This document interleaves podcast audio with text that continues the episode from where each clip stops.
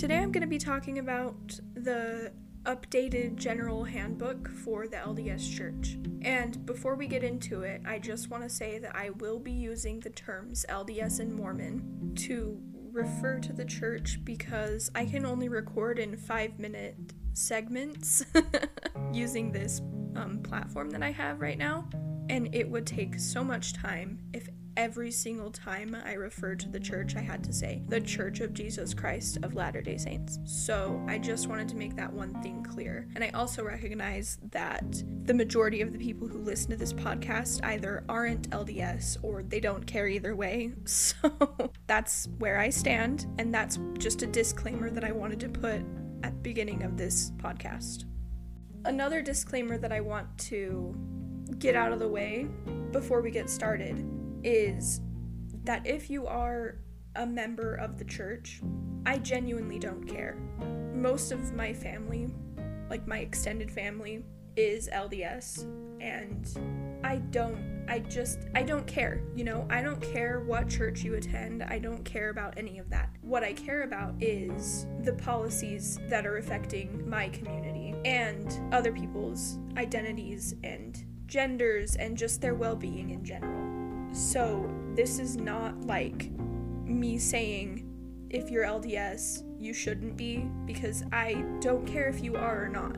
All I care about is getting you to listen to how your church is harming and dehumanizing an entire group of people, because that is not okay. It doesn't matter if it's a church or a government or just a random person walking down the street. It's not okay.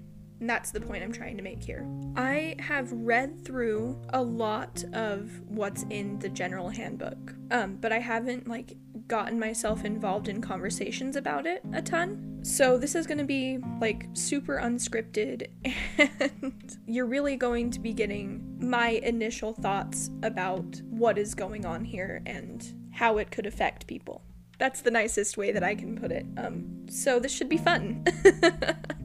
I did actually go onto the LDS website.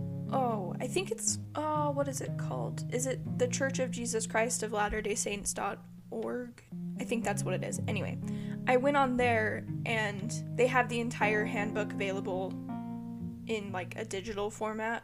I think it's the only way that they're putting it out. And so I just like copied and pasted it into a Google document so that I could have it right in front of my face and read exactly what it said because, yeah, a lot of things made me really upset, and a lot of things are very upsetting to a lot of people. So, that's part of the reason why I'm talking about it because there are so many people out there who can't.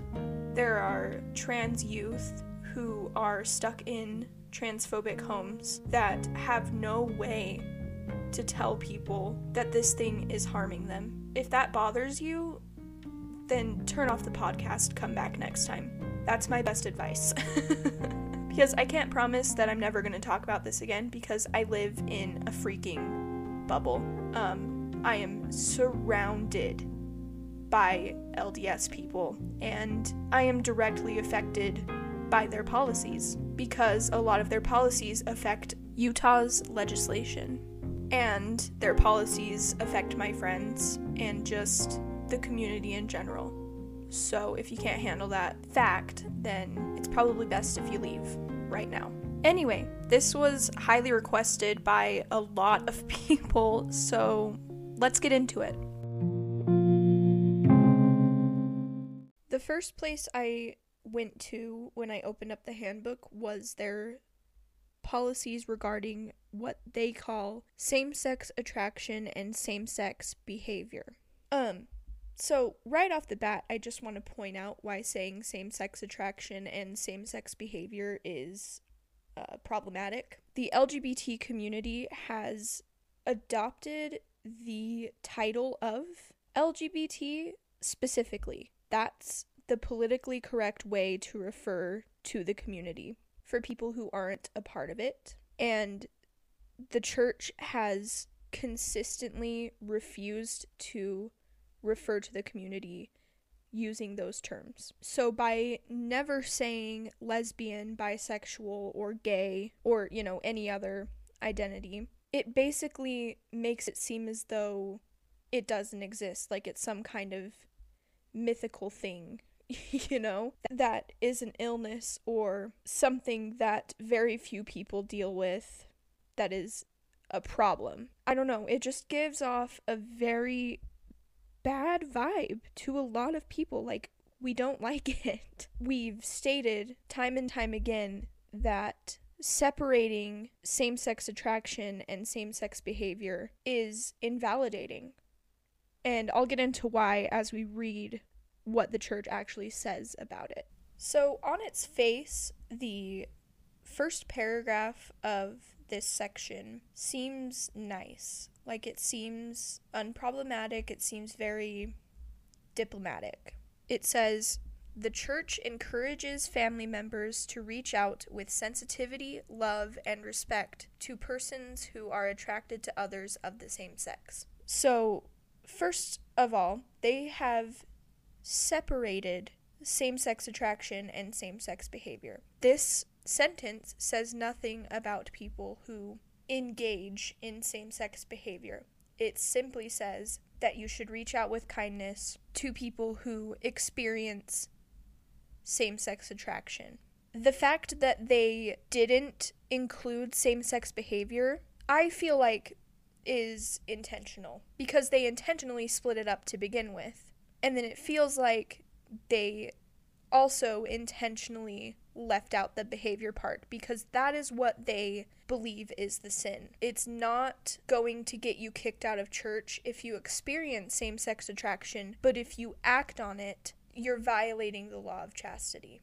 The next sentence says The church also promotes understanding in society at large that reflects its teachings about kindness, inclusiveness, love for others, and respect for all human beings.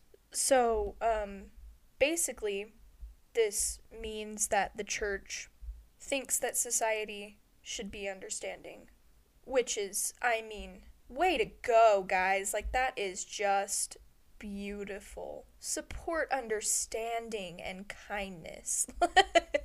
I mean, you look at their policies and everything like that, and you think, what about this is respectful to anybody? Like, it, it just baffles me that they even claim to promote respect and kindness in the first place because as we move on, I mean, I'll get into that, but it just completely baffles me. Like, no, you don't. you don't. This next sentence here um, is surprising. The church does not take a position on the causes of same sex attraction. All right, so the church very openly supports conversion therapy. Um, the church was actually part of the reason why the bill wasn't passed for so long to ban conversion therapy um, because of its statements and just a lot of things. So, if you don't take a stance on the cause of same sex attraction, then why are you taking a stance on the way that it should be treated? That makes no sense to me whatsoever. I cannot believe that they're claiming to not have a position on this issue when they have spent years supporting conversion therapy. Are you kidding me? People like to say that um, certain leaders of the church are like very well read on the LGBT community, and I just think their refusal to take a stance on the causes of same sex attraction pretty much proves that they are not experts. the church has, on multiple occasions, encouraged its members to only look towards Mormon literature and the literature that they put out regarding multiple different issues. So, that is part of the reason why this first paragraph frustrates me so much. Obviously, members themselves can choose to do their own research about the issue. I'm going to say that at least half of them are only reading this, taking it on its face and thinking that it's okay without trying to understand where anybody else is coming from. That's part of the problem for me. Any church that tries to restrict the information that its members receive is extremely problematic in my book. That's part of the reason why I so openly refuse to support the church in general. Not only are its leaders extremely homophobic, its teachings extremely homophobic, but its leaders are also encouraging people not to listen to the LGBT community about these issues because it would make it very difficult for them to keep these policies in place if their members were to learn more. They would have to change a lot of their policies, and they don't want to do that unless they have to. The church has consistently changed its policies to seem more politically correct in order to keep their membership numbers. And if people begin to rise against the problems they're going to have a lot of literature to rewrite and they're going to have to issue a lot of apologies. Any move that they make is going to be difficult for them. What they're trying to do is be very blatantly homophobic and, as we'll see in a little bit, transphobic while encouraging their members to not read up on the issue and to not educate themselves. They're basically telling people that it is against God's will to look to outside information about these issues so that no outside information is received by its members because if they're not educated, they won't fight for change. And I know that that seems like a super radical stance to take, but I mean, all you really have to do is look at the way the church leaders handled themselves publicly, the statements they make, and then read up on their literature, as I'm doing right now, their general handbook, which has all of its guidelines for the way members should portray themselves in the way that they should act and think and believe. And I think you'll understand where I'm coming from. I'm not going to spend a whole lot of time justifying that because I don't want this podcast to be six hours long. So if you're questioning the validity of that statement that I just made, try doing some research. If you think you're church leaders will allow it. that was a joke. No offense. no offense intended there. We're off to a great start. So far, I've um, literally read three sentences and just gone off on a tangent. So, uh, this one might be a little long, but let's go to the next paragraph. It gets better, guys. It gets better. Or worse, you know, if you're not um, measuring the positivity by how ridiculous its statements are. God's commandments forbid all unchaste behavior, unchaste, whatever, either same sex or heterosexual. Church leaders counsel members who have violated the law of chastity. Leaders help them have a clear understanding of faith in Jesus Christ and his atonement. The process of repentance and the purpose of life on earth. Behavior that is inconsistent with the law of chastity may be cause for holding a church membership council. It can be forgiven through sincere repentance. So, church leaders help you have an understanding, they counsel you, and they refer you to conversion therapy. At least when it was legal. Who knows what they're gonna do now? Guess we'll find out. no, but in all seriousness, um, this next paragraph basically says that as long as members don't act on it, they can hold the priesthood, have temple recommends, and do all the regular churchy stuff. But it is absolutely disgusting to expect people to repress their sexuality the chances of a queer person committing suicide and developing mental illnesses is marginally increased when they are forced to suppress their identity. And the church is calling for its members to do exactly that. If you experience same sex attraction, you are not to act on it. They're encouraging gay men to either abstain from having families and marrying somebody or to hide their identity and marry a woman. And that is a relationship that is going to be based on a humongous lie. I don't think that I have to spend any time proving to you that that is toxic. The handbook says that the circumstances of some faithful members do not allow them to receive the blessings of eternal marriage and parenthood in this life. They will receive all promised blessings in the eternities, provided they keep the covenants they have made with God. Let's be real here. The church would rather you live in a deep depression and even resort to harming yourself than to marry someone of the same sex. So, the whole idea of heaven in the Mormon church confuses me just in general because I don't know how it works. I know there are multiple different levels and I know all that stuff, but what I don't understand is how a gay man is going to be treated in heaven if he abstains from that behavior as the church calls for. Like, is he going to get to heaven and be handed a bunch of wives like it like any straight man would. I'm not entirely sure what to think about that, and I think that this is basically just a big middle finger to the entire community and everybody who's been fighting to get the church to change their policies because the language is nice. they're like, oh, we're so kind and accepting and blah, blah, blah, blah, blah. But what they're really saying is, you better repress that part of your identity. You better live in a deep depression, or else you're not going to get a straight heaven, you know? You're just going to die. like, what gay person, whether they abstain from same sex relationships or not, wants to go to heaven and be handed a bunch of wives and a family that they didn't have a hand in the creation of. I mean, I guess a lesbian would, but you know what I'm saying? Like, what gay person is going to want to go to heaven and be forced into straight relationships?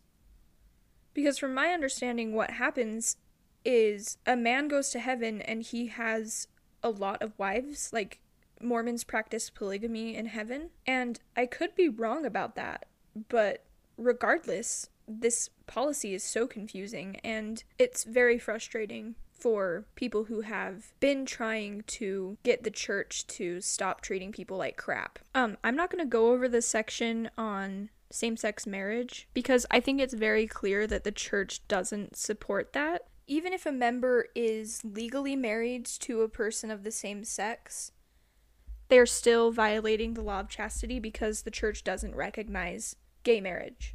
And that's really all you need to know.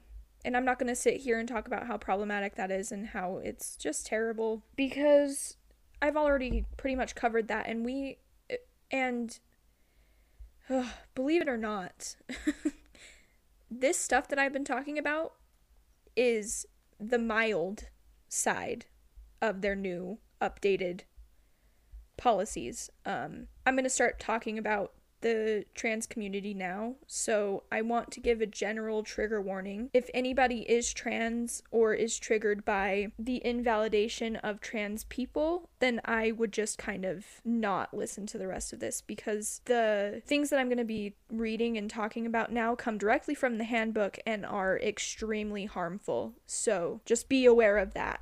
Also, one last thing before we move on to the policies regarding trans people. In my next podcast, I plan on talking for a little bit about what just happened at BYU. Um, but I don't think that I'm going to be able to fit it into this podcast. So, if you were one of the many people looking forward to a discussion about that, um, come back next time because that's when I'll be able to fit it. I do want to have a little while to kind of write about what I think because I think it'll just be more coherent and it'll be better for people in general to understand where I'm coming from. Whereas this is something that I can just read and talk about. That is something that I kind of have to write out an opinion about because it's difficult and you know it's not as blatantly problematic as this handbook is so give me a little bit of time and either on monday or tuesday i'll be talking about that okay this next section is labeled transgender individuals which i mean at least they're using the correct term for trans people because I know that that was a fight. So I'm thankful for that, at least. Uh, the rest of it, though, I'm just appalled. Um, okay, the first thing it says is transgender individuals face complex challenges.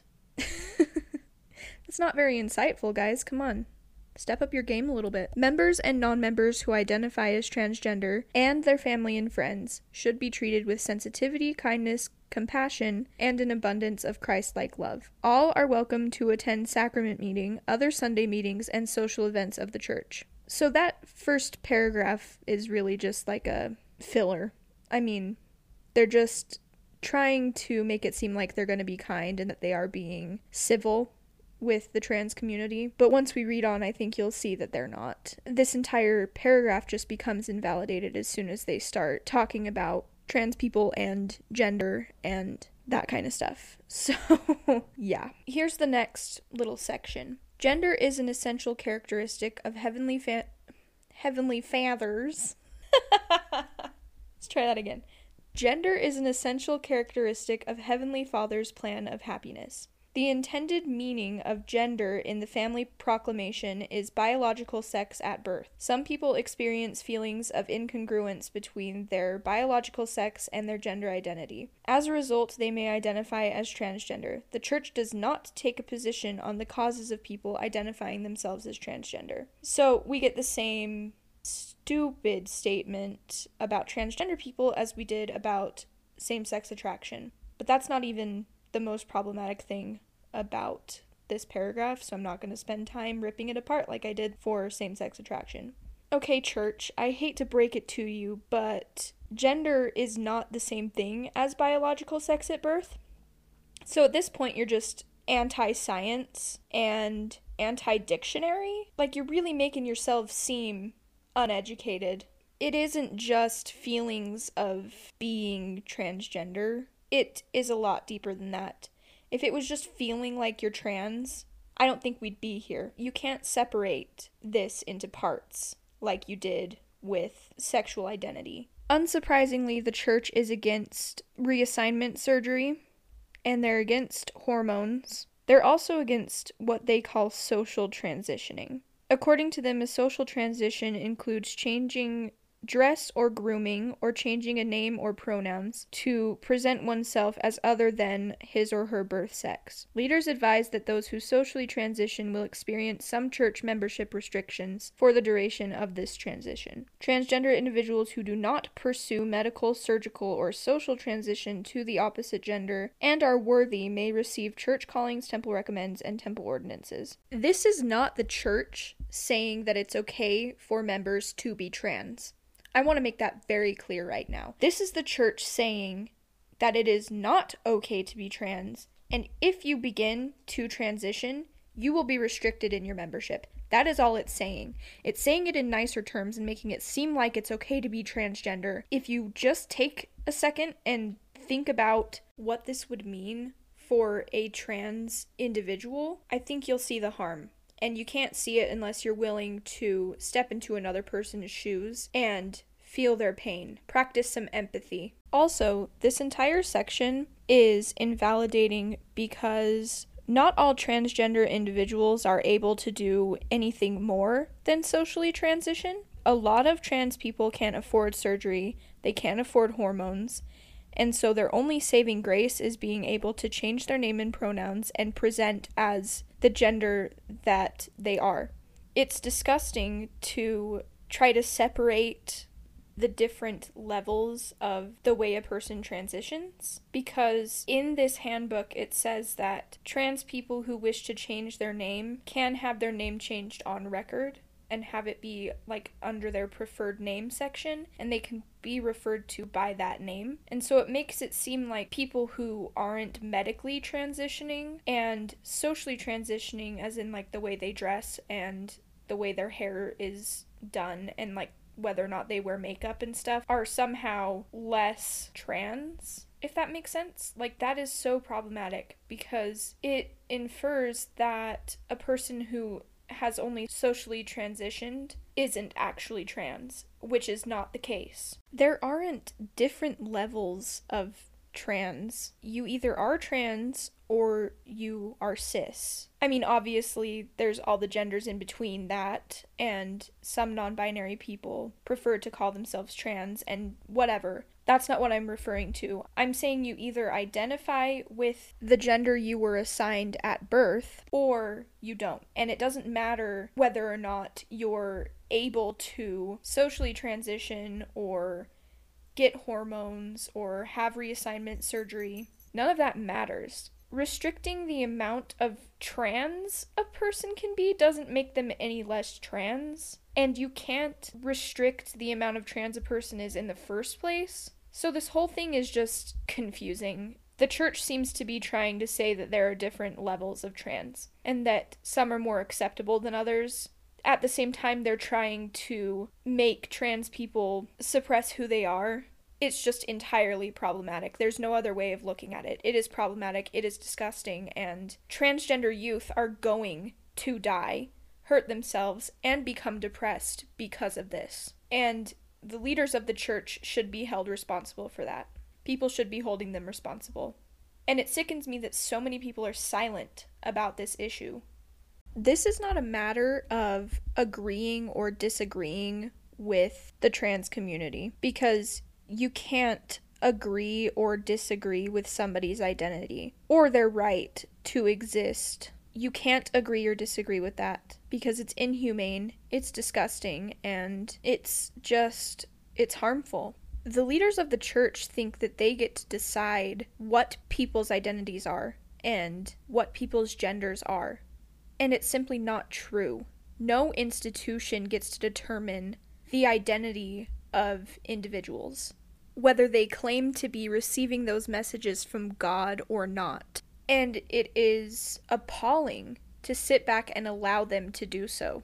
How can so many people just sit back, read this stuff, and think, oh, yeah, that's right. Trans people can be trans, but they can't transition in any way, or else they're going to hell. Th- that doesn't make any sense to me. These people have no empathy. The leaders of the church are ignorant to the fact that they are harming trans people and they don't care. They don't care in the first place because they don't believe being transgender is an actual thing. They're so blinded by their faith in a God that would harm people that they can't even recognize that they're harming people, which is a vicious and terrible cycle for everyone involved in that church, whether by association or through actual membership to be a part of. What are we doing? What are we teaching trans people? What are we teaching our children if we stay silent on this issue? We're teaching people that God doesn't love them. That's what we're teaching. We're teaching shame. We are teaching oppression. That is awful. Most most of the handbook's rhetoric is sort of I don't really know how to explain it. Like it's soft It just really seems like they're trying to make it seem like what they're saying is nice by using the words that they do, and it makes it seem very civil. But when you dig deeper, you start to see the corruption and you start to see the problems and you realize that they're just coming up with more excuses. They're coming up with more excuses not to change. They are blatantly discriminating against individuals, and they're cowards. They're just coming up with prettier ways to say the same things that they've been saying forever. At the end of the day, um, this handbook is no less harmful than any other handbook in the past. And I believe that the thing that makes it more harmful is not the fact that it has a very specific stance on transgender people, but the fact that the leaders decided to use language that would make their members feel as though they're being politically correct and they're being safe and that what they're saying is not harmful. That's the problem for me. Aside from all of the policies and the disgusting take on what it means to be trans or gay and the separations that they've tried to instill in their definitions for the community, the rhetoric itself is going to be very harmful. Something about hiding behind pretty language when you're portraying a toxic message seems a lot more menacing than stating it outright. And so I think we all just need to take that into account. It's not that any of their beliefs have actually changed. It's just that they're trying to make their members feel like they're being accepting when they're not actually being accepting. And that's more harmful to the community than straight up being toxic. Because if it was just the leaders putting out toxic statements, I think a lot of members would recognize it. But because they're using pretty language, a lot of members aren't going to recognize it because of their personal ignorance. And remember, I am not saying that ignorance is a terrible thing.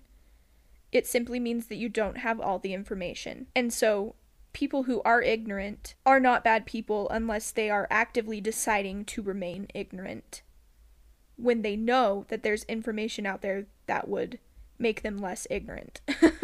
this is more harmful. Once again, if you've made it through this whole thing, I want to reiterate that every time I said the church, I was talking about the church leaders because they are the ones that drew up the handbook and decided to put it out there for the members to see. I am in no way saying that the entire church and all of its members believe what is in this handbook. I'm just saying that what's in this handbook is what the leaders have presented as the faith itself. So that's how I'm talking about it, and that's how I need the message to be received. Because I absolutely do not believe that all members think that way. It would be impossible to make all members think that way. There are too many of them to completely brainwash everybody. you know what I mean? Like, I have plenty of people in my life who are LDS who don't believe that at all. And so I just want to point out that I'm in no way condemning your choice of religion. I'm just pointing out some flaws in your handbook and in what your leaders have claimed the beliefs of your church are.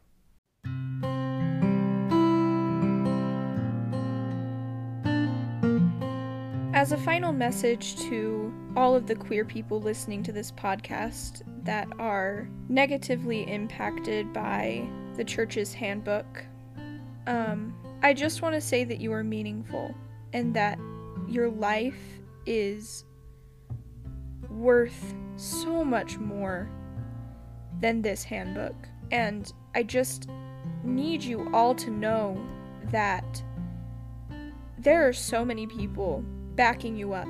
There are so many people standing behind you who hear your pain and will continue to hear your pain. You are not alone.